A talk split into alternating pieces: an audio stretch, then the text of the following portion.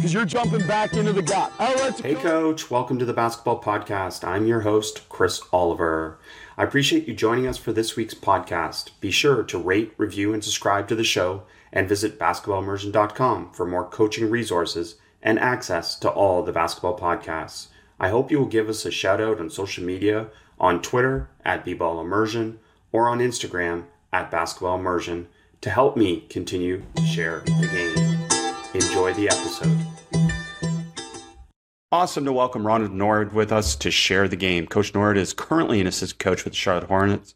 Previously, he served as the head coach of the Long Island Nets of the NBA G League and as a high school head coach. He's also served as an assistant coach at the collegiate level and at the G League. And many of you, of course, recognize him as the former point guard for Butler during their Final Four runs. Coach, welcome to the podcast. Awesome to have you with us. I appreciate it, Chris. You know, I don't know if this says more about or less about me and more about you, but I have like anybody that knows me knows I have like 5 million podcasts that I listen to, literally a list of 50. And you are my one basketball only podcast that I listen to. So it's an honor to be on and uh, looking forward to sharing the game and, and talking some hoops with you. Well, honored to have you on as well. And unique to you is that you've coached at all levels. And that's what we're going to dive into a little bit to try and support coaches kind of at all levels. But you've done it all. Yeah, it's been quite the journey since I graduated from college. I started as a head high school coach, my first job out of college at Brownsburg High School, just west of Indianapolis, actually where my former teammate and current player, Gordon Hayward, went to high school. Then I actually coached very quickly at University of South Alabama and before Brad Stevens got the Boston Celtics job and allowed me to come with him there. And then from there, I went back and coached college for a year. I did two years with the Celtics and then a year went to Northern Kentucky University. After that, I was fortunate to get G League head coaching job. And then for the last three years, I've been in the NBA exclusively with the Charlotte Hornets. So, what my curiosity is, is what have been the advantages for you as a young coach, former player, young coach, developing, having been a head coach and an assistant coach? Because that's unique. A lot of coaches just follow the path of assistant all the way. I think, you know, especially as a young coach, and I really like to take some of this time that we have to, to talk specifically to young coaches, but the opportunity to be a head coach, there's nothing like it. Like there's nothing that can replace it. Honestly, being an assistant just doesn't compare. I think you, as an assistant, you, if you want, if you aspire to be a head coach, you prepare the, the best you can. You watch the head coach, you learn the game as much as you can, learn what it takes to be a head coach. But when you get in the seat, it's just, it's different. I was really fortunate to be a, head coach right out of college. And I got thrown in the fire right at 22 in the state of Indiana in the biggest class of Indiana against some really, really good coaches. And obviously the same as the G League. And so that was great experience. And those experiences taught me a lot about being a great assistant as well. Because as a head coach, what it felt like to have great assistants and to have not so great assistants. So it's given me kind of a good window in, into all of it, all sides of it. Yeah, there's no doubt about that. That you learn the good, the bad, and then uh, obviously what you want to keep. And that's a big part of this process. And we're going to talk a little bit about each level, but we're also going to talk about kind of the overarching learnings from all the levels. And let's start with that. And I know one of them that's a big takeaway for you and many is relationship building. Can you talk about that?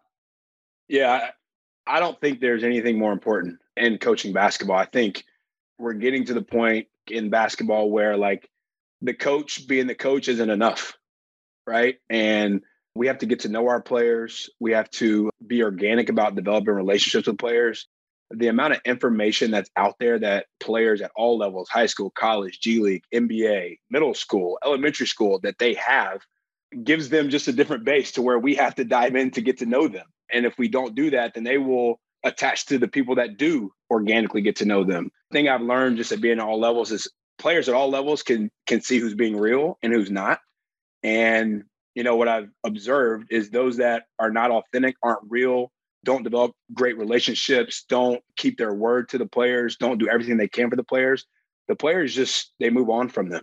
And so it's so important. I think that's the number one thing at all levels, and especially again for young coaches that are just trying to come up or just trying to learn or are in roles right now that aren't assistant coaches or head coaches. It's so important just to to watch the coaches that do a great job relation relationship building, um, figure out what that means for you, and be yourself and building those relationships with players. Um, you know, I'm a young guy. I'm 31 years old, and you know, I coach players that are older than me. I, I coach one of my own college teammates right now, Um, and so I can't be who some other coaches can be because that, that's not who I am. I have to be who I am. And uh, I, I don't think there's anything more important these days than than doing the best you can to building great relationships. It struck me as you're talking, like obviously we want we want to seek to understand, seek to understand their music, their views of the world, whatever it may be, all those things. But I think even more important than that to start with, the best relationship builders are curious, right? You're curious learner. And in knowing you just a little bit, I imagine that's your persona. You're a curious learner no matter what you're learning. Yeah, there, there's no doubt about that. Um, I, I, love to learn. I, I, think learning is the foundation for for growth. And you know, again, like I'm still learning how to develop great relations, even with our own guys. Like there's, you know, you know, I think we're let's see, we have 10 games left in the season. And you know, there's some guys in our team where like there's certain relationships that are just starting to grow, and that's become that's coming just because observing them. You know, the thing that I try to do is relationship building is not overdo it. Like I'm not going to be a guy that's like always in the player's face and want to talk to them all the time. Like I I like to observe them. I like to watch them. I like to you know I give my jabs to players. Uh, you know, which which is fun at times. Um, when I need to, I coach them when I need to. I back off when I need to. Um, but again, that comes from just observation. That comes from being curious in who they are and, and learning about them um, because it's ultimately not about me. Talk to me about backing off because that's a hard thing to learn, isn't it? Yeah, no doubt, no doubt. Uh, you know, and I, I, I, have seen coaches that ha- don't back off, and I, I, try to do my best not to. I, again, I'm, I'm, very far from perfect. I know there's many times where I should have backed off, especially when I was a head coach, um, that I should have backed off and I did not. Um, so from my own experiences and, and and observing other other coaches that have just been on, on, on, on, and always in the player's face, to be quite honest, it wears them out. and um, so to be able to to feel that, to see that, uh, I guess to have that emotional intelligence to say, you know, you know what, maybe I'm a little bit too, a little bit too much right now. You know, I need to give the player some space. Um, I think is a really important um, attribute to have. Um, and you know, the other thing is to surround yourself with coaches and be on certain staffs where coaches are going to tell you the truth. Hey, man, like I think you were a little strong that time. I think you've been a little strong for a couple days. Hey, just let's give the players some space today. Um, I think it's really important. That's so important to have someone to be able to say that to you that you trust as well. Uh, and moving into one of your second points is obviously the importance of development. And I'm imagining both as a player and now as a coach that you've experienced success through player development and a focus on development, right?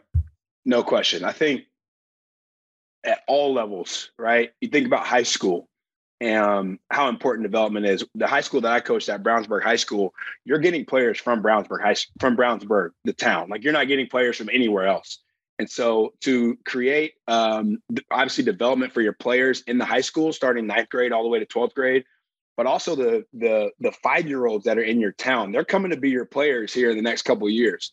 And so um, I learned that as a high school coach is just creating a development program for youth, um, for elementary school, middle school, all the way into high school. Those players have to get better so they that when they get to you, um, you know they're playing the right way, they're playing the way that you want to play.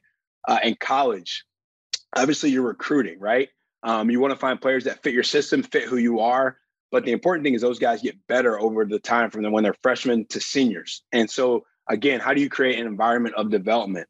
in the G League, that's all it was. Like it was literally don't even worry about winning. Let's just get these players better. Those are the players that are on your team. Those are the players that are uh, playing for the NBA club and are coming to play for your G League team and, and giving them the space to improve. And then the NBA, I mean, you know, player development has been the thing in the NBA. You know, we, we're getting kids at 19. Um, they're young, not a lot of experience at this level, the professional level, and it's so important for them to get better. And so development, you know, I, as I've been through all of them, that's been like the string that's gone through all of them. Um, is your players have to get better, and so how do you think about creating that environment to allow the players to get better? And that's on the court, that's off the court, that's you know, that's mentally, mentally, that's physically, that's spiritually, emotionally, all of it. Um, you know, player development isn't just about what's happening on the court. Well, and it's so important. Like this isn't a knock on past generations because, as you already referred to, this generation just has more resources available to be able to get better, right? Whether it's on YouTube or whether it's through us giving them film or them on their own or they're working with trainers on their own. So they just have more access to it because I, I believe player development has been the biggest change in basketball, really, this focused intentional player development that's happened. And again, you've seen it all levels impact the game. Yeah, no question. The, the other the other piece of that is um, you know, players, a lot of players have um, people they're working with outside of their coaches. Mm-hmm. And I, I don't think that's a bad thing. Some people don't like that. I don't think that's a bad thing. I think the important thing for us that are their coaches for their teams is to number one connect with those people that are that are working with our players outside, right? But also you're going to have to work and understand the game enough that your players are going to trust you to come to you and trust you to help them develop.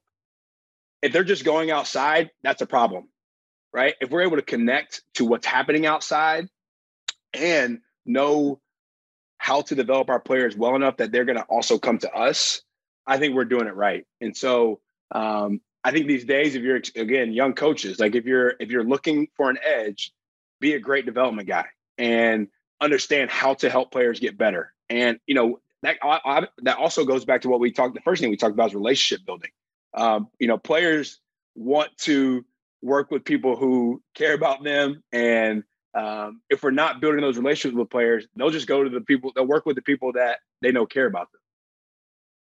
One of my favorite topics to talk to, uh, especially with people like you, is this concept of noticing progress.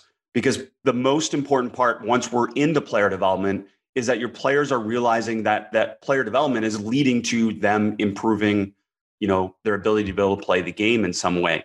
Can you talk to me about some of the things that you've done over the years to be able to notice progress? Well, I think one of the um, one of the easy things to do is is tracking. Um, and I, I've learned this from other coaches that I've worked with is is having a system where, especially maybe think about shooting, um, having a system where uh, you have specific things that you're going to work on with each player to shoot the basketball um, and to improve their shooting, and um, using just spot shots or whatever the case may be, whatever you want to use um, to track players over time. Um, obviously, the, the, the science now says if you're just doing spot shots, that's not enough, right? We have to our development has to look like what happens in a game. In a game, we shoot from different spots. So as we develop, we need to shoot from different spots. But if we're working on a certain skill with shooting specifically, we need to measure how that is improving over time. So I think I think that's one easy one. Another one, and I, I'm not sure we do this enough, is is the feedback from the player. Is getting the feedback from the player. So we're working with a player. We're working on um, a, a defensive something on defense, right? We're able to watch them over time. Um, you know, we feel like we can see them get better. Where do they think they stand? Do they think that their rotations are better, that they're seeing the game better, that they're defending the ball better? Um, I think we can we can understand their progress from what they bring to us when we're sitting down watching film with them. Hey, how did it feel in this time, right on the court? Do you feel like that you're getting to this rotation better? Um, I think those are two ways: tracking and then just getting feedback from the players um, are, are, two ways that at least I've used um, to watch that progress over time. Well, I love that second point because I think that's that's sometimes misunderstood. That it's almost more important that the player believes they're getting better than even the reality because that obviously leads to self efficacy and these different things that are going to manifest over it. But I, the other thing that I wanted to build on there is ask the player also applies to what I found is if you teach them something, you ask them, hey, do you feel this will help you or this will work? And often what we think will help them, they might not. And a quick example would be a counter dribble. One player might like behind the back and another player like between the legs. Do we care which one they like or which one they choose? No question. It's the same with shooting. Like, you know, I'm I'm working with a couple guys now on our team, and I think I'm a great coach, and I'm just gonna help them become the best shooter they can be, and I have all these great details that I want to use for their shooting. And they're like, I, I don't really like that, right? That doesn't really help me yeah. shoot, right? And when I'm in a, when I'm in a game, that doesn't feel natural to me. And so, you know, this may be different. Obviously, this is uh, age appropriate uh, I'm working with professional athletes right now that have been doing this for a long time.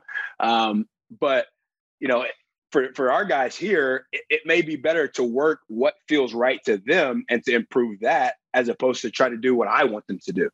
Um, because ultimately, they're the ones that play, and they they're the ones that have to feel great about their own improvement. Sports culture takes Takeline has it all. Takeline is a weekly podcast hosted by Emmy winner Jason Concepcion and former WNBA champ Renee Montgomery. That's a fast paced exploration of the NBA and world of sports and culture. Each week, Jason and Renee talk about the games, players, controversies, and issues that run both on and off the court. Follow now to hear Takeline every Tuesday, wherever you get your pods. Coach, have you heard of Locker Room? Locker Room is live audio only sports talk. It's free to download and to use, and you can talk to me and other fans and athletes and insiders in real time. I'm now going live on Locker Room on the Locker Room app every Tuesday at 9 p.m. Eastern, where I'm going to have real basketball conversations. It's perfect as well for watch parties, debates, post game breakdowns, and reacting to breaking news, where you can share your own experiences on the app. All you need to do is to download the Locker Room app free in the iOS App Store, create a profile, link your Twitter, and join the league or group that you want to be a part of. You can follow me on Twitter at bball immersion to be notified when my room goes live. We'll be going live on Locker Room Tuesdays at 9 p.m. Eastern. Join me on Locker Room.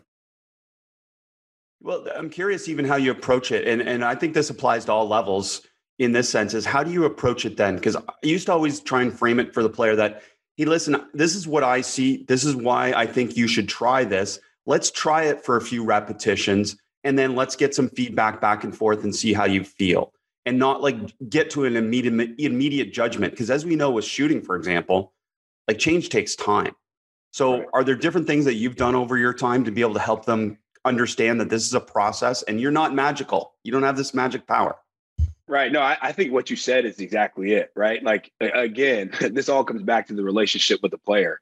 Um, and so, yeah, that, that's exactly it. If we're, if we're trying to change something, it's it's obviously gonna. It's not probably won't look great in the beginning. Mm-hmm. And so, being able to trust the process, continue to work the details, um, I think is important. Getting that feedback of how they're feeling through the process um, is important.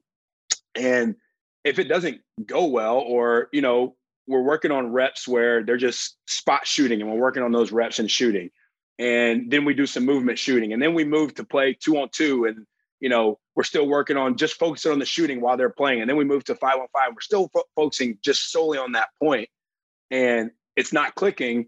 Maybe there's something wrong with the points that we've that we've been working on and we need to make another adjustment. Or maybe it clicks right away and then we, and we and then we run with it. Um, again i think it's the relationship with the player understanding what they do well, what they need to do well to play, and then you're you're you're working around that plan. Yeah, I'm glad you start you connected always back to the relationships, and that's great. And uh, talk to me a little bit about coaching players as as if they're all NBA players. Uh, this is the thing that um, so like I said, I, I I was in I was high school, college. I went to the NBA. My first year with the Celtics, I was with the D League at the time of the Maine Red Claws. Then I got to be player development with the Celtics. And then I went back and coached college. And going from coaching professionals to coaching college and seeing how, you know, a lot of a lot of college coaches around the country, and then looking at high school players when you're watching AAU or you're watching high school games, whatever the case may be. Um, with high school players, they make your team, right? You have tryouts, they make your team. With college players, you recruit them. Um, in the NBA, those guys all make more money than I can ever imagine making. And they're, you know, it, it is a player's game. So there's a certain way in the NBA that you have to treat the players and communicate with the players. Otherwise, you have no chance. That's not necessarily the case in college and high school. It should be the case, but it's not necessarily the case just because of the nature of the uh, the level.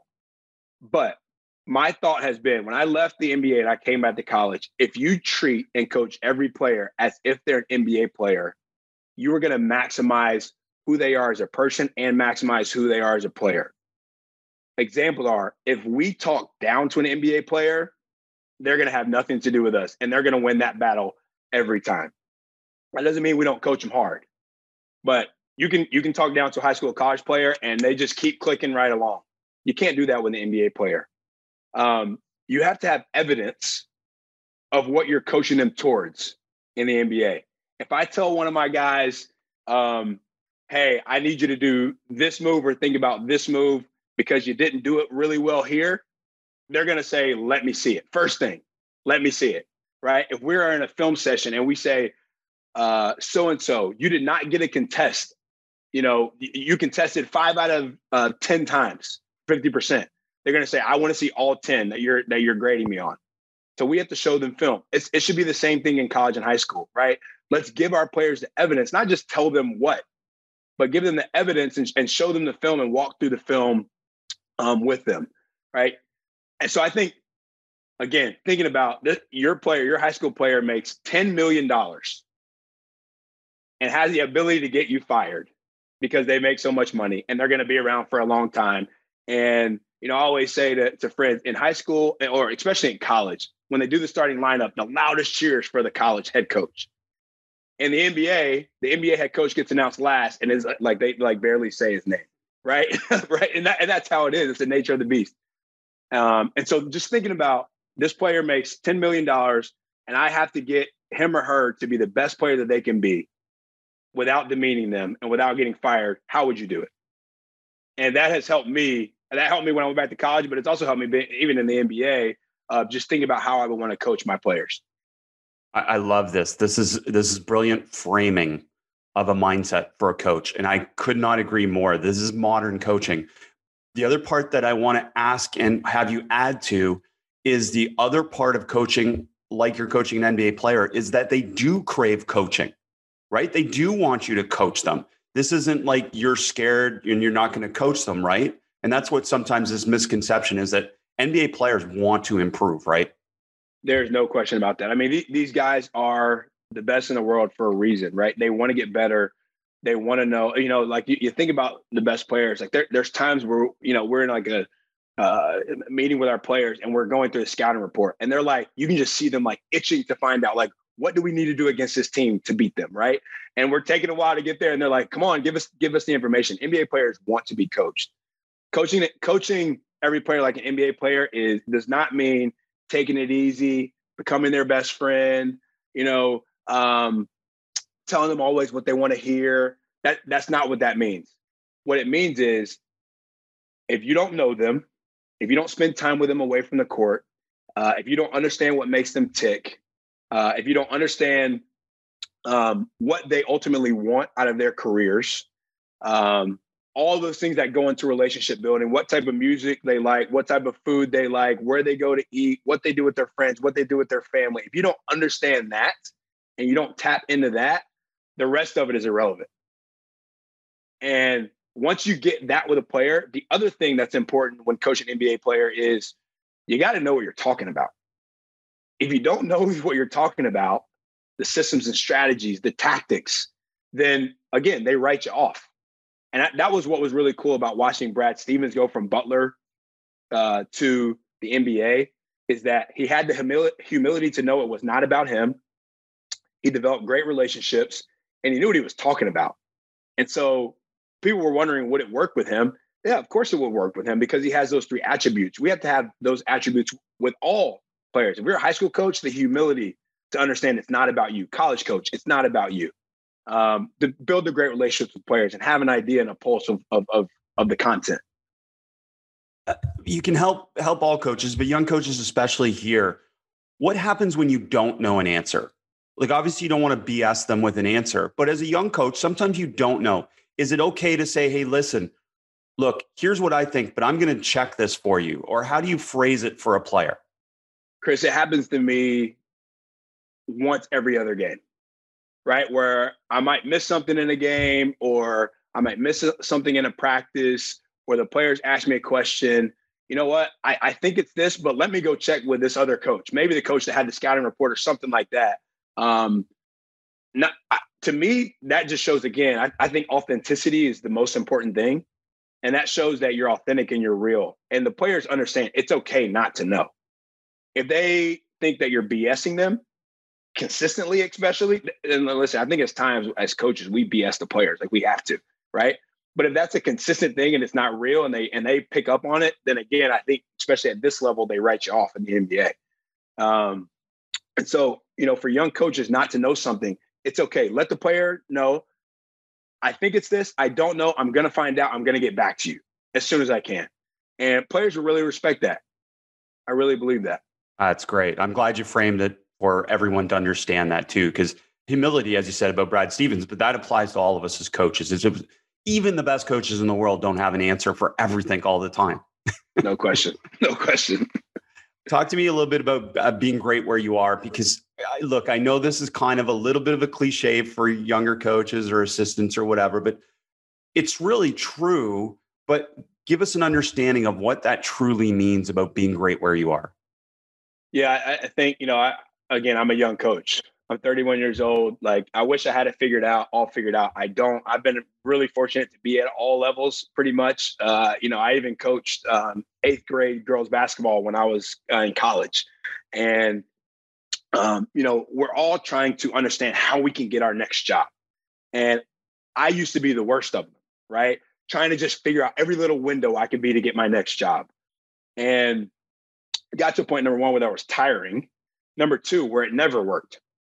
Um, and I got to a point where, okay, I, I'm just going to go into this job. I'm just going to work it really hard and then we'll see what happens. And a lot of good for me has happened since then. But I'll say this um, my first job out of college was, like I said, coaching high school at Brownsburg High School. It was probably the one place where I didn't have a direct connection, although I did play with Gordon Hayward, who went there.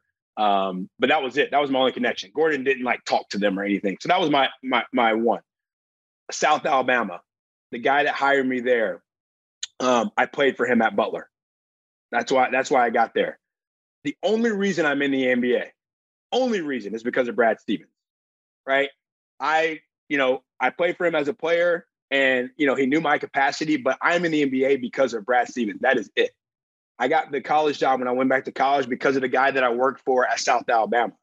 I got my G League job um, because when I was in the D League, my first year in uh, with the Celtics in Maine, I developed some good relationships with some of the scouts that were scouting our games, and they saw me work out players on the court.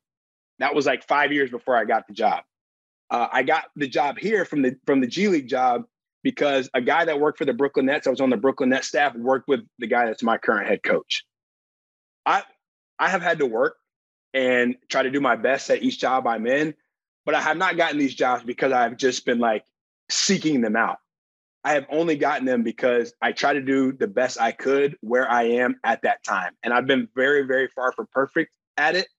But I know that every job has come has has come because of that. And I think it's so important. There's coaches that are like, how can I get to the NBA? Uh, young coaches, how can I get to the NBA? You know, how can I get on a college staff that are in high school, that are in college, whatever the case may that are in the NBA, trying to get to other jobs. If you do really, really well where you are, those are the people that vouch for you more than anyone else, right? Some people ask me for references, people that I know. I, I, will refer you. And you know what? I can speak to your character and I can speak to who you are, but I don't work with you every day. The people that work with you every day are the ones that can tell your future employer how well you work, how how much of a joy you were to work around, and how much work that you put in. No one else can do that. And so if you're great where you are, it's gonna it's gonna help you in your future opportunities. Um, I'm I get antsy just like everyone else. It's okay at times to be antsy, and to be ambitious, that's okay. But that can't take away from the work of where you currently are. Talk to me uh, more more than even the initial contact, the initial build of the relationship, say where you start a relationship. Talk to me about maintaining that relationship because that's almost the most important piece. Like I go to a clinic, I meet a head coach, he gives me their card because he's nice. Like it doesn't necessarily mean anything in that moment, right? Other than right, right. they're doing their job, they're they're networking for future possibilities for players, etc. But I have that contact. What should I do then as a young coach in terms of maintaining that? Yeah, that, that's a great question, and I'll I'll be really frank. Like I I'm really not good in that, that yeah. area. I don't think many um, of us um, are. yeah, right. Like that, that's why that's why everyone asks the question like at every clinic, right? Like how do I how do I continue to do that? Um, you know, I to me, if there's someone I don't know or someone that I connect with, I always think about what connection, what direct connection or something specific um, can I connect with this person on? So uh, just an example that I'm making up. If I connect with you know, if I'm a if I'm a GA or something like that, and I, and I connect with a with a college head coach, right? I'm going to do my research to figure out as much as I can about that college head coach. Um, I grew up in Alabama. I'm a huge Alabama football fan. God forbid this head coach grew up in Alabama and was an Alabama football fan. You better believe I'm going to find a way to make that connection with him. Mm-hmm. Not at the time, but down the road. If I see him again or over email or whatever the case may be. I so think find things in common that you have and continue to nurture that, right? One hundred percent. That's yeah. that's the that's the way that I go. I don't know if it's the best way to go, but that's that's what I think is important um, because when we find common ground, um, it really is the catalyst can be the catalyst that allows a relationship to grow. And just to add to that, obviously through the podcast, I've developed a good network of people that I didn't know before. And to me, another suggestion, which I love your idea, and I need to do that more, is this idea of milestones, right? Like starts of seasons, ends of seasons, somebody achieves 100 wins or something like that. It gives you a reason to reach out that's not I don't know, for lack of a better way, it's not creepy. I'm not actually looking right. for a job, right? I'm not trying to date right. you. I'm just trying to stay in touch. And I think that's another part that makes it a little bit easier. If you follow the coach and you kind of see, hey, here's a moment. Oh, they just won their 100th game. I can send them a quick thing and say, hey, congratulations. By the way, Chris Oliver, we met at boom, boom. And just a reminder or, hey, Chris Oliver, I'm an Alabama football fan too. right. And you said something I think was good. Um, I'm not trying to get a job, right? If we can develop those relationships at times where it's not, I'm just looking for a job, right? Like, okay, so and so, one assistant coach just left and took another job. Now this coach has a job open. Now I go all in. Well, it's too late at that point. Yeah. Right. Developing those relationships, again, to me, as you've heard me say, everything comes back to authenticity. So developing authentic relationships that are real, that maybe don't yield you anything ever, I think is the best way to go. Um, and again, like Alabama football is important to me. So even if I meet a coach that loves Alabama football, I would love to have a job from him. But the only thing we connect with is Alabama football. That's good enough for me. That's if that can be good enough for you, then I think you can be okay. Right, because you never know where that goes in the future. And the other thing that I want to add to that is those coaches know you want a job. Like that's right. That's right. there's there's right. no head coach that realizes that somebody, you know, they, you want a job. Like Brad Stevens offers you a job, you want a job. No question. You don't have to tell him that. That's exactly right. That is great stuff. I'm glad we're getting into some of this. And the other part of that goes with this seeking your well, doing the best job you can where you are. I, I'm curious, as both an assistant as a head coach, you can speak to this. How do we know our head coach is supporting our future possibilities? Our development as a coach, and then you know, knowing that we want to grow and continue to improve? Yeah, I think w- when you're seeking jobs, that that has to be uh, find that information out, right? Like um, understand um, what potential role and responsibility you will have. Um, I, I think that's part of it, and and being honest about where you want to go in your career as you're seeking a job. When you get the job, um, as a head coach specifically, I think development of our staffs are really important. I think at times as head coach, we neglect that. Um, and it's because we want to win. And so at times, uh, and a lot of times unintentionally, um, we are just getting work from our staff, getting getting the information from our staff so we can try to win. And we're not giving them enough back. Um, and so I think setting up uh, really clear expectations for your staff, um, asking them where they want to go, asking them what it's going to take for them to get there, what what they think as an assistant, what do they think it's going to take for them to get there, trying to do your best to support that, and then over time, uh, growing their responsibilities the best you can. You always you you can't always, but uh, growing their responsibilities the best you can over time, and then constantly checking in with them to see how it's going or what more could I do for you. Um, I think an important thing about being a head coach is serving your players and serving uh, your staff. And so the way we serve our staff was was we help them get better. And to be honest with you, we help them get better jobs. And so how we are really clear about their roles and responsibilities um, and how we're going to hold them accountable to those and how we can allow them to grow within those roles, I think are really important. Um, and as an assistant coach, is just you know again as you go into the job, find a coach that you that is going to allow you to grow. Um, ask the right questions as you're doing the interview, whatever the case may be, and then when you're in the job, uh, just continuing to check in. Hey, coach, uh, you know I, I, appreciate you giving me this responsibility. It's going really great for me. Um, if there's ever an opportunity for growth, I would love it. it may not be right now, it may not be in a, in a month, but even next year. Um, and, and I think just being really clear about that and, and developing that really that feedback loop um, will it can help you from both sides, head coach and assistant coach, um, to grow. Like not being needy, but it's okay to go to your head coach or your mentors on the staff, and we'll talk about that in a second, and ask them for feedback, right? As an assistant.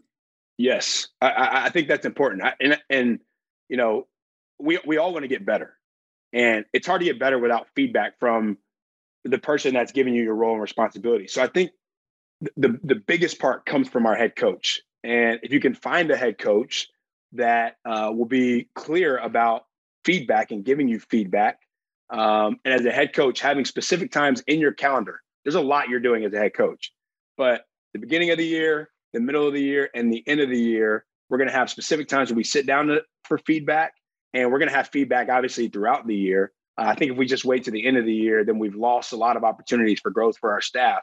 Um, and so, as an assistant coach, finding someone who will do that. But even if you don't have that as an assistant coach, uh, just being able to go to your coach and uh, asking them. The thing about feedback is you have to be very specific. Go into a coach and say, "Hey, coach, what do you think I'm doing well? What do you think I'm not doing well?" That's not good enough, right? The coaches, the head coach is thinking about a million things. Go in there and be specific. Hey, coach, I just did the I just did a walkthrough, or I did a film session with our team. Can you tell me how you think uh, my voice was for the team. Like that specific to get feedback. Um, because otherwise, you know, it, you're you're just you're you're speaking in the clouds. I love that example. That specificity of learning that applies right there. That's that's. That's great. What a great example. The other thing uh, you you've referred to that coaches have this macro view and assistants have this more micro view of things. It's also to your benefit as a young coach to find a mentor but the mentor is probably not the head coach because we said that they're approaching things from this whole macro view and they don't necessarily have time. So to seek an older assistant or a peer to be your mentor that isn't the head coach is just as important, isn't it? Yeah, very important. Um, I, I, think we have, as assistant coaches, we have to give each other feedback. And the, the great thing that I love about our staff here with the Charlotte Hornets is, is we do exactly that. Sometimes it's in a funny way, uh, where we get feedback. Uh, I, I, seem to get a lot of uh, funny feedback from some of our staff, which is fun, but um, especially for the younger coaches, right? Um, if you are speaking to NBA specifically, if you're a video coordinator, if you're a GA um, in college, if you know you're just starting out as a young uh, freshman coach in high school, uh, whatever the case may be, you're a video coordinator in the G League. Finding an assistant coach that you can go to um, where you're getting that consistent feedback is really, really important. Um, I always think I fi- find an assistant coach to latch onto. Um, a lot of times that that becomes a sign. Video coordinators working with a certain assistant coach, whatever the case may be. Um, number one, working really hard for that assistant coach, and you know, consistently ask them for feedback. I think is super important. Um, and then from your peers, sometimes the best feedback you can get. I do a scouting report. There's other guys that are doing scouting reports, and we can help refine each other and help each other get better uh, by communicating what we're doing well and what we can improve at a little bit after we give our scouting reports. We do that from time to time here um, on our staff at the Charlotte Hornets. That's tremendous. Uh, great, great insights into the collaboration that can exist and can help a young coach develop for sure. And coach, we're going to get a little more specific into levels, although, you know, you've touched on some of these points, but we want to dive deeper into, let's start with the high school level, which is obviously our dominant audience is high school coaches. So talk to me a little bit about some of the things that you would do and emphasize at the high school level. Yeah, I talked about just that that development um, with the community. I, I think that's that's so important, right? Those the kids coming up. You know, I, I was only a high school coach for one year, and so the high school coaches that listen to this have far more insight in the high school basketball coaching than I do. Um, but what was really fun, it, what what has been fun, is to see some of the kids that were like in fourth grade are now going to college basketball, and just to see their growth over time has been has been pretty cool. Um, a thing that happened just organically. It, it, it, I didn't even try to do it. Was our staff um, when I was a high school coach? We had such diversity of thought. We had we were a big high school in Indiana. We had um, we had a guy who was uh, a dad that we brought on staff. I was a young coach and needed you know some help with just parents, and so he had coached some, youth, but he had he hadn't coached high school before. So he was just a dad. That was his first time coaching high school. Um, we had a guy who had coached small uh, school. Uh, we were 4A. Indiana goes 1A, 2A, 3A, 4A. We had a guy who was coaching, who had spent a lot of time coaching like 2A basketball um, and just had a really good, really good thoughts on development. We had a guy, our JV coach, who had just been a JV coach for a really long time, and a guy that was a freshman coach that had just been freshman coach uh, around Indiana.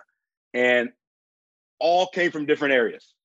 Um, none of us were had been together as a staff before, but that diversity of, of, thought, this is for high school, but this is really for, it can be for every level. That diversity of thought, we, we used to have some knockout, drag out arguments um, in our office, but our players were so much better. Our team was so much better because of it. And because of where we brought in our, our different perspectives, um, I thought that worked really, really well at the high school level. The other thing that worked really well for me, and I, and I think is important, um, and this was on the cusp of social media. Like social media hasn't taken off, hadn't taken off to where it is now. But at that time, we made it a point to monitor what our players were putting on social media. And I don't know how many high school coaches do that, um, or, or college coaches do that. But as coaches, obviously, there's you know our, our, our players legally can do and say whatever they want on social media. Um, but there has to be a standard for our team to be a part of our team and it's our responsibility to help our players grow to be great people and to help them understand how to uh, properly use social media i think is something that when they graduate from high school and they go to college and then you know they grow up to be great you know grow up to be adults um, will be something that they can take with them for the rest of their lives um, and i'm not sure who else is doing that for them um, you know maybe their parents maybe not but we're teaching our players everything else. We're teaching them how to be, you know, a great teammate. We're teaching them, uh, we're, we're giving them accountability. We're teaching them how to be, you know, I, I said it, a team first. Uh, you know, we're teaching them how to give all they have. Um, all, all these different attributes. We have to teach. We're teaching them to be great students um, in the classroom. Right? We have, you know, uh, we have academic standards for our team. We got to have social media standards for our team as well.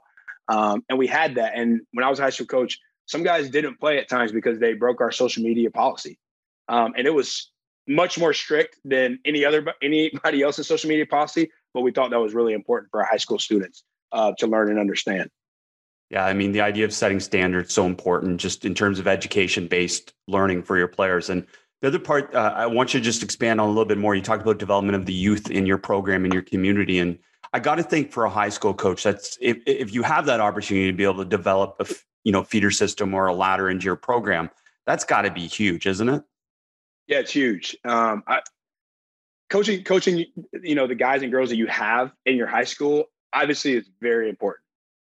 But again, you're talking years and years and years down the line of what you want to be continued success uh, for uh, your your team, for the individuals, um, and just for growth in general of your program. And they, those kids are coming next um, we did a thing we called Sunday clinics when I was a when I was a high school. The other thing about the other thing about uh, developing the youth is how fun is it for a fifth grader to get the opportunity to work with the high school coach? Like that is that's awesome. I remember when I was in fifth grade and my high school coach like spoke to me. I thought it was the greatest thing in the world, and so I think it's important to do that to make that connection with the youth when they're young, so they look forward to the day that they get to play with you. Um, but we did a thing called Sunday clinics. We did it for a couple hours on Sunday. It was a little bit of a fundraiser for us, but it was mostly about development. And we came in on a Sunday for a couple of hours. Me and uh, one other assistant coaches, some of our staff would trickle in from time to time.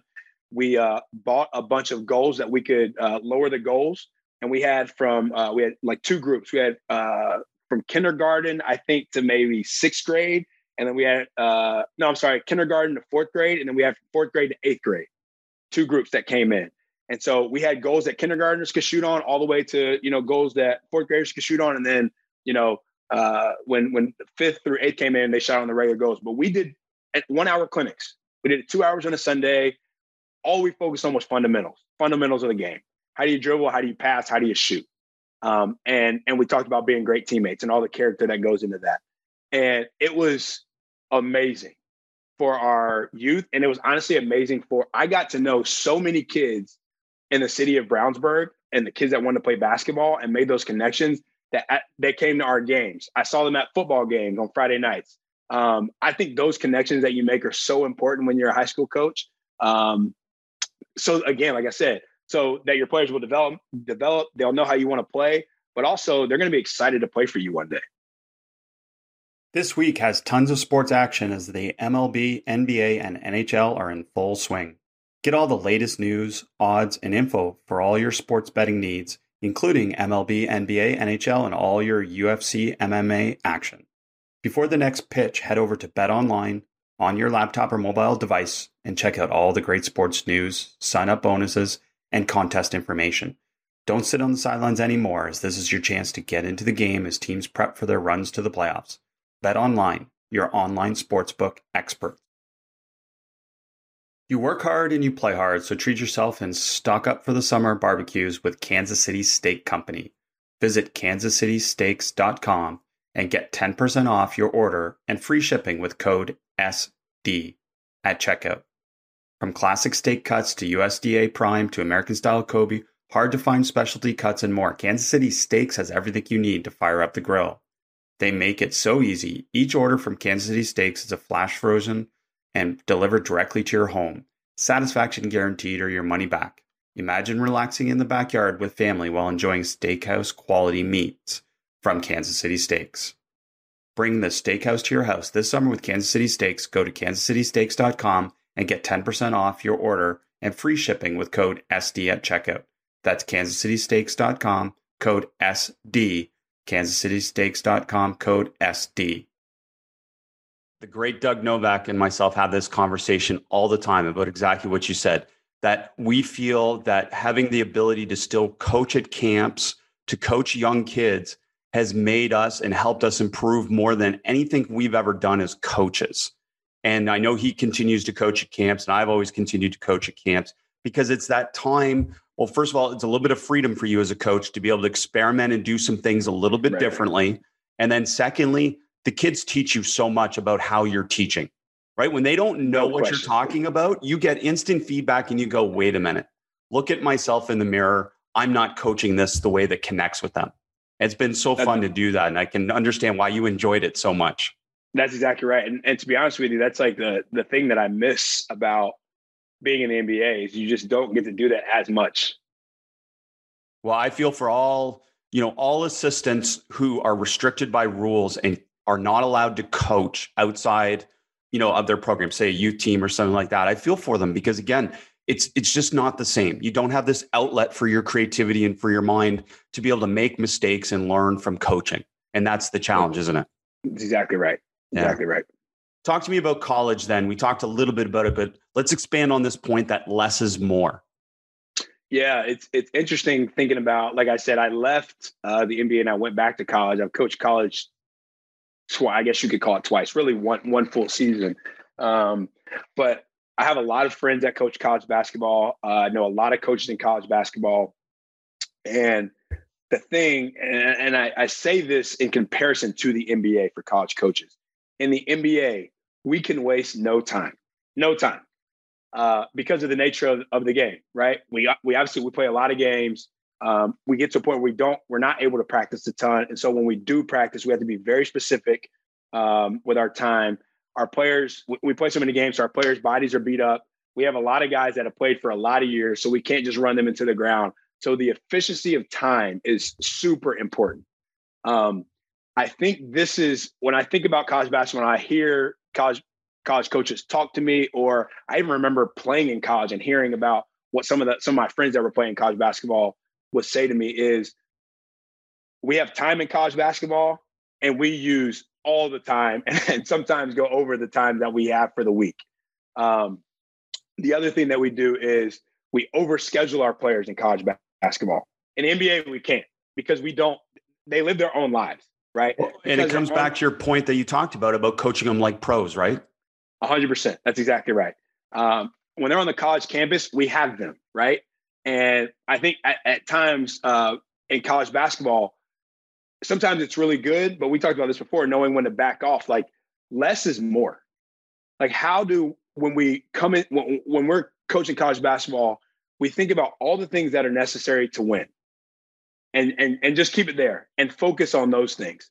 You know, there's times where we have two hour long meetings, we have three hour long shoot arounds. You know, our practices go forever. And then, you know, we do weights for a long time. And then we meet with our players again for a couple of hours. And then they have study hall, right? And our kids, they have no life. And um, and they're burnt out by the end of it. There's one, there's one school that I have in my head that I think for the first semester of summer school, they don't even they tell their players to go home. Right. To me, that's less is more. That's fantastic. Right. We didn't do that at college. We were at both summer school sessions. Um, and it was great. We were a good team. We all got to be together. There were a lot of benefits to that. But I can understand how beneficial it is to send your players home for the first session of summer school and bring them back for the second one, right? To allow our players to get away, to not be burned out. Um, and again, just to focus on the things that matter the most. When we do things that don't matter the most, we're just wasting everyone's time. This is spring for people that are listening out of our timeline this is spring in the NCAA, and I'm seeing social media posts from practices, and I get it. It's a. It's just a small portion of the practice, but I'm seeing people put on social media that their players are doing defensive drills in the spring, and I just can't imagine how we don't sometimes look at that and go, you know what? Players do not want to do defensive drills in the spring. They want to compete, so play offense versus defense and let them compete. We want to play five on five, but if we're really thinking about the mental health of our players, to do a full year of defensive closeout drills you know what? I, I, as a player, I would be questioning that at this point too, and saying, do I really want to be in this program that's doing that? No question, and I think that goes back to humility, right? Like it's it's just not about the coach. At times, there's so many times um, within the season. This is for college. This is for all coaches where we make it about us, right? And that right, that what you just said to me, that's about like the coach, right? It's like uh, we're going to do this defensive drill because that's what I want to do and our players are just miserable. And you know what? They're in college basketball, so a lot of times they're not going to say it. They're just not. But they're going to go home to their. They're going to tell their parents. They're going to tell their AU coaches. They're going to tell each other. They're going to tell their friends. Man, coach had me doing defensive drills today, and we don't play a game for another six months, right? And listen, I am like, I love defense. I love coaching defense. I all love defense.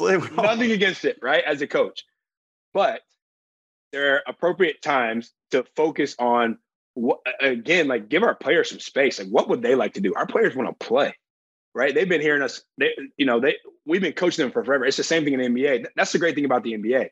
In the summer, we can't mandate our players to be in the gym.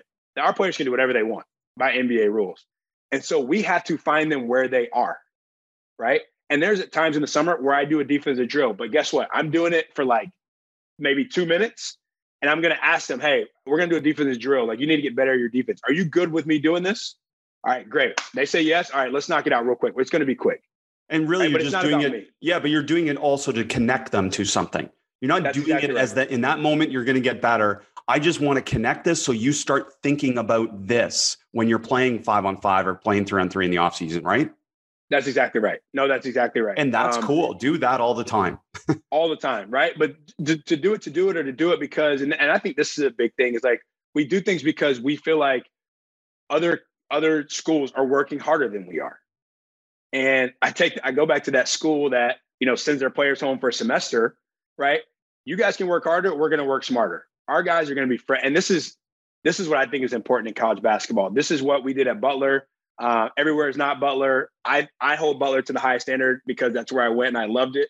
But the whole philosophy was we want to be the freshest team in March.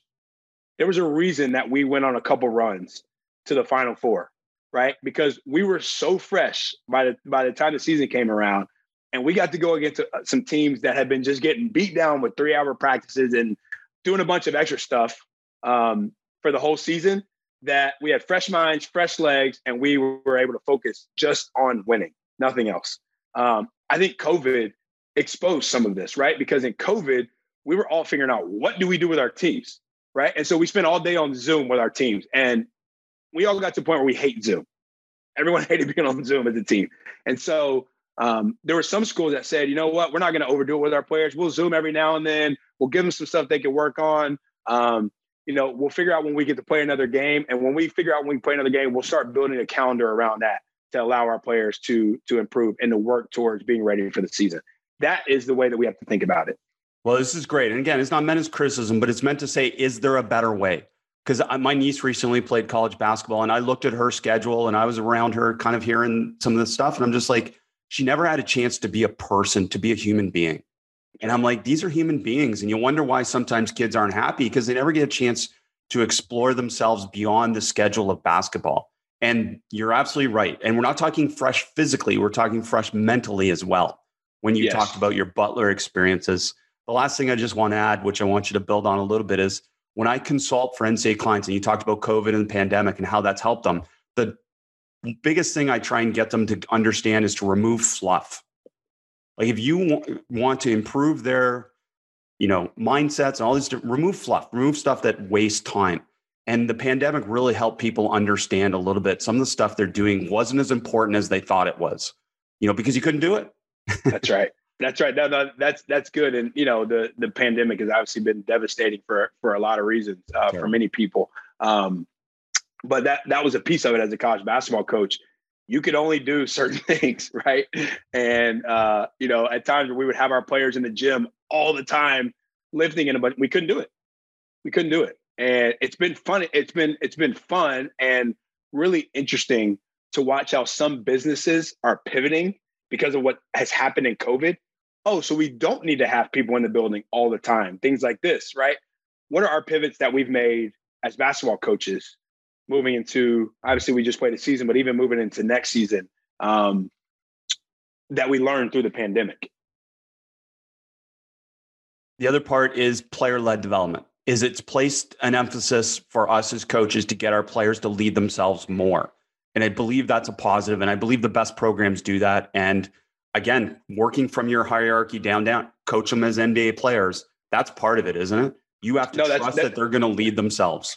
One hundred percent. That they're gonna that they're gonna put the work in, and I, and I think with that, like at, at times, I think we make the mistake as coaches to say our players should just be in the gym on their own, right? And and we leave it at that, but we don't give them the tools uh, to think about what that means or the tools to what they should be doing when they're in the gym to give them specific things of what it means for you guys to lead yourselves. We, you know, to to lead yourselves, not just say, "Hey, you guys go do it," right?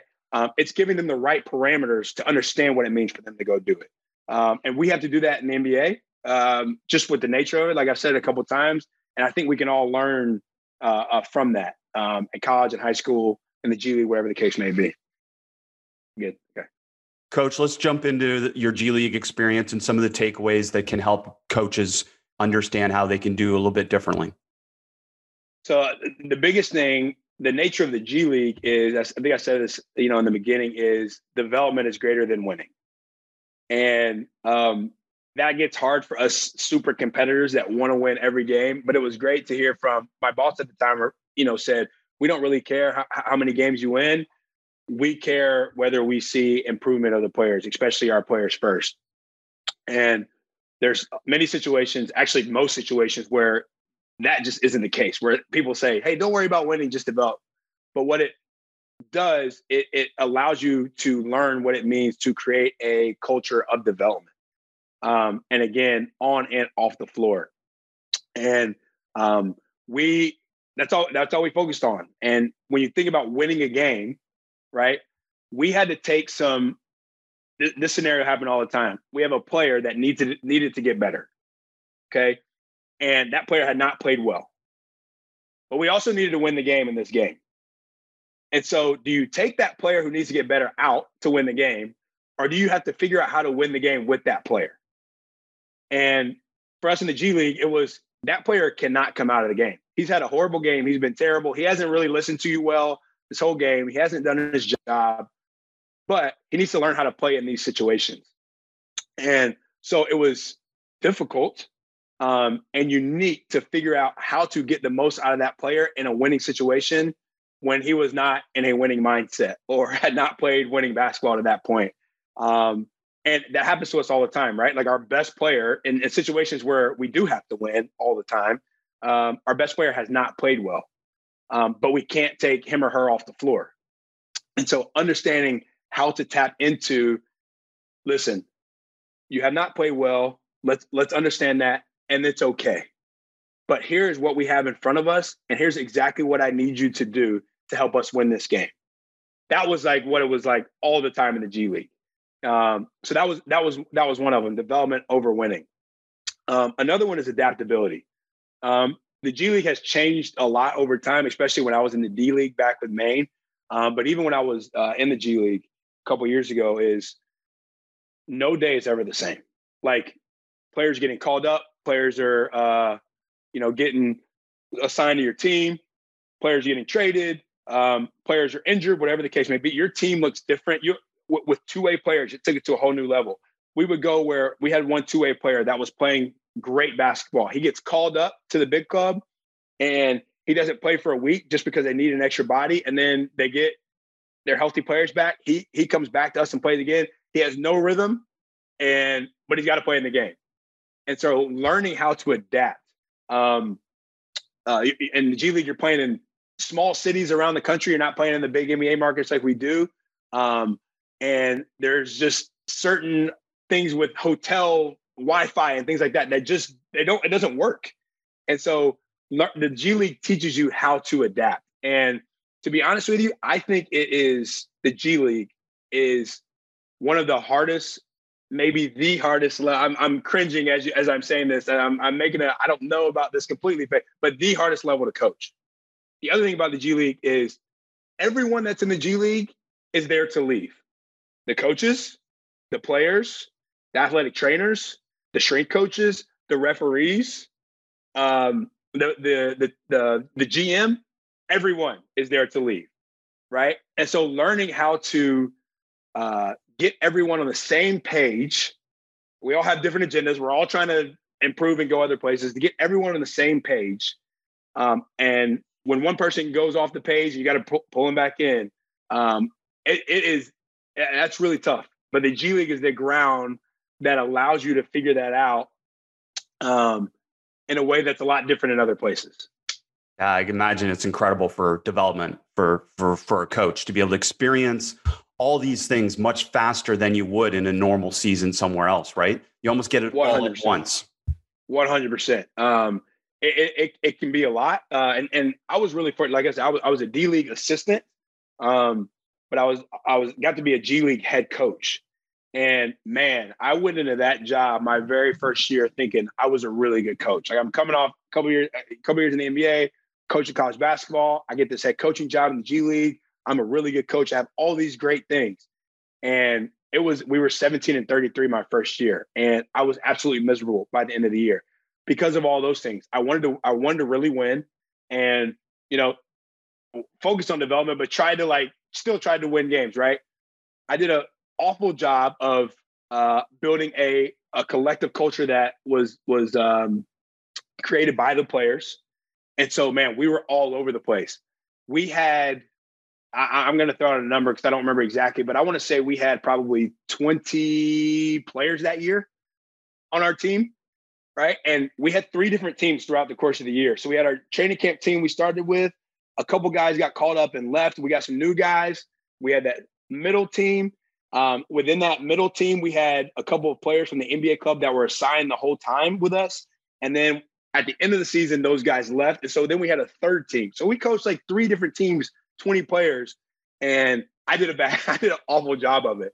But it was the perfect training ground to help me understand what it means uh, to be a coach and to build a culture and to uh, develop players.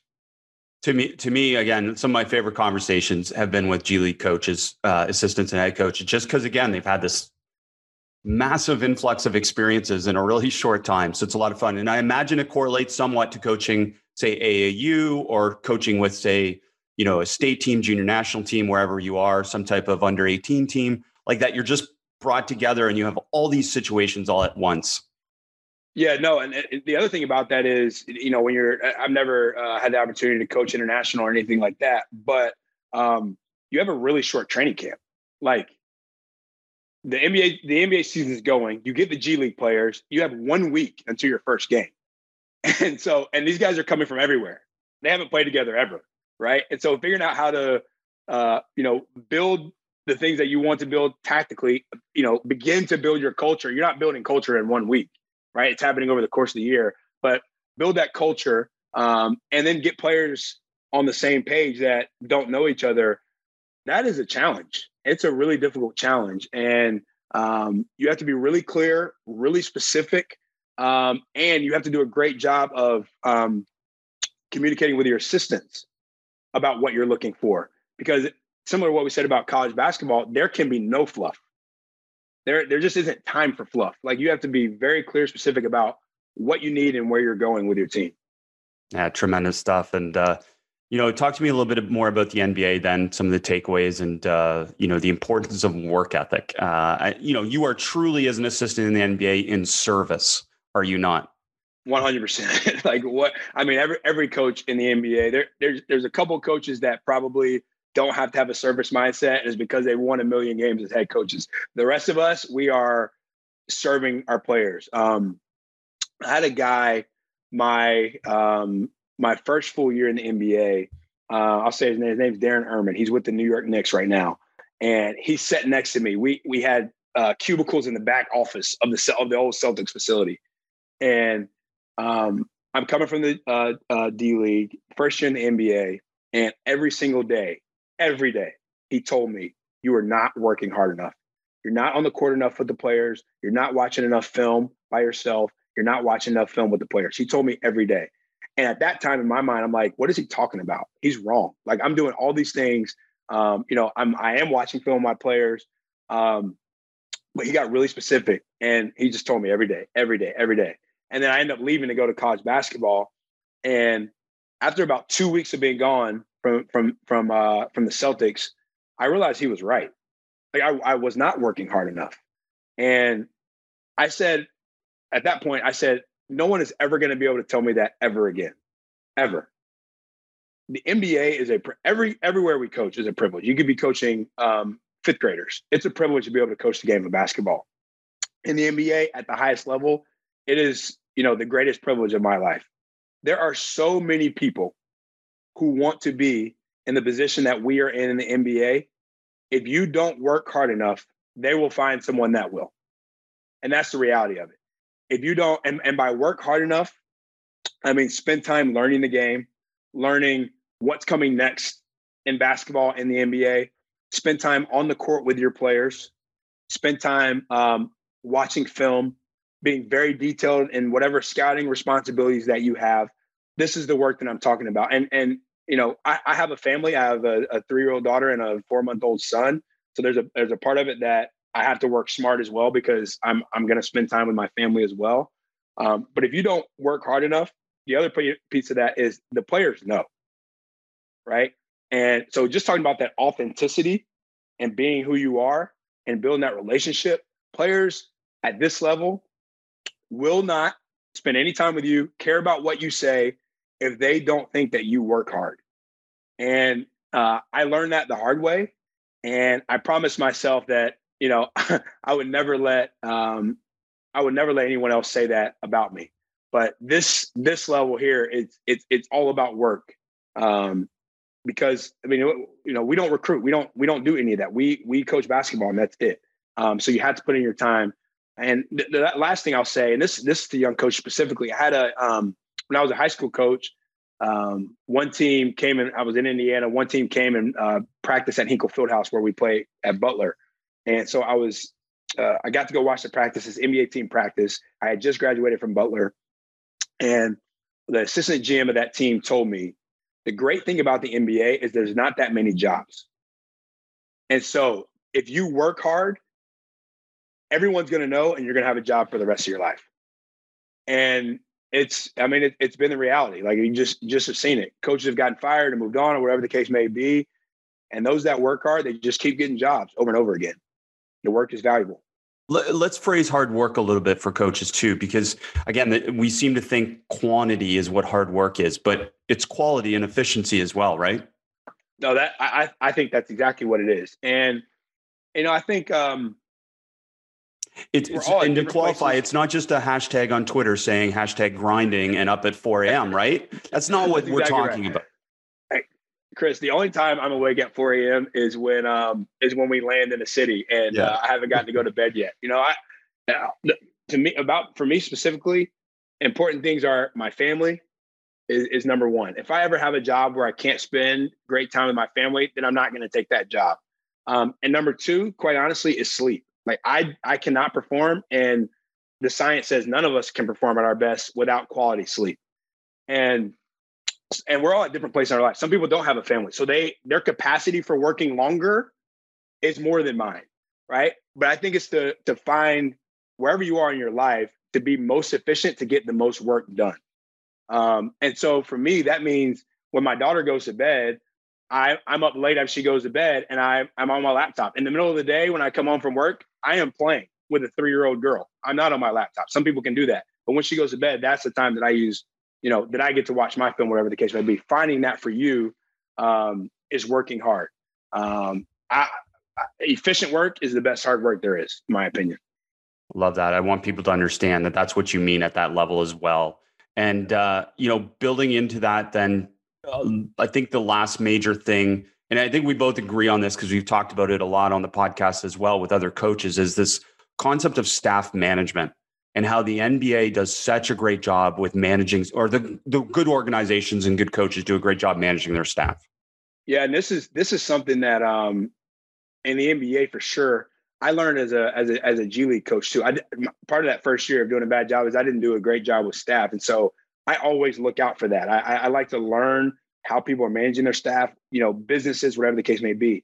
But in the NBA these days, if you look at an NBA bench, I mean, there are a million people sitting on the bench, right? Um, there's obviously three coaches that sit on the bench. There's a bunch of coaches behind the bench. The staffs are huge.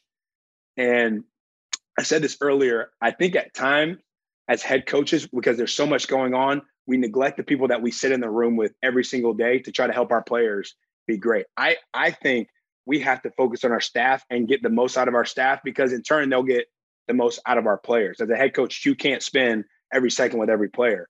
Um, but creating um, specific roles and uh, specific accountability to those roles and holding your coaches to doing their roles really well, um, I think is really important. In the NBA, you just can't do. I mean, and and and most levels of basketball, you can't do everything. But in the NBA, you're going to be spinning your wheels if you're if you think you can do everything. And the stats are so big, none of your coaches will be do, will be doing anything if you're doing everything. And I think to get the most satisfaction out of your staff, for them to be excited about coming to work every day, let's empower them with great responsibility um, to do great work for you and for the players. Um, I just think that's so important. I think it's something that we can't neglect. And I think we have to have consistent check ins with our staff to just say, How are you doing? Right? Not just you didn't get that scouting report in on time or you did a great job with that scouting. How are you doing? Is there anything that you need, anything more that you need from me in your role uh, so that I can support you doing well for our team? I think the better our staffs are, um, we have a really good one here. I've been really fortunate to work with a great staff here. Uh, the better our team can be just incredible practical insights throughout for coaches to be able to improve their craft and improve what they do. I cannot thank you enough for joining us, coach. Thanks. No, this is this has been great. You know, I feel like uh, I've officially made it because I, because I get to be on the basketball podcast. So thanks, Chris. I really appreciate well, it. I'm honored and honored and wonderful to have you here. Thanks for listening. Be sure to rate, review, and subscribe to the show, and to give the basketball podcast and this week's guest a shout out on social media to show your support for us sharing the game. And to stay up to date on all things basketball immersion, subscribe to our newsletter at basketballimmersion.com slash newsletter.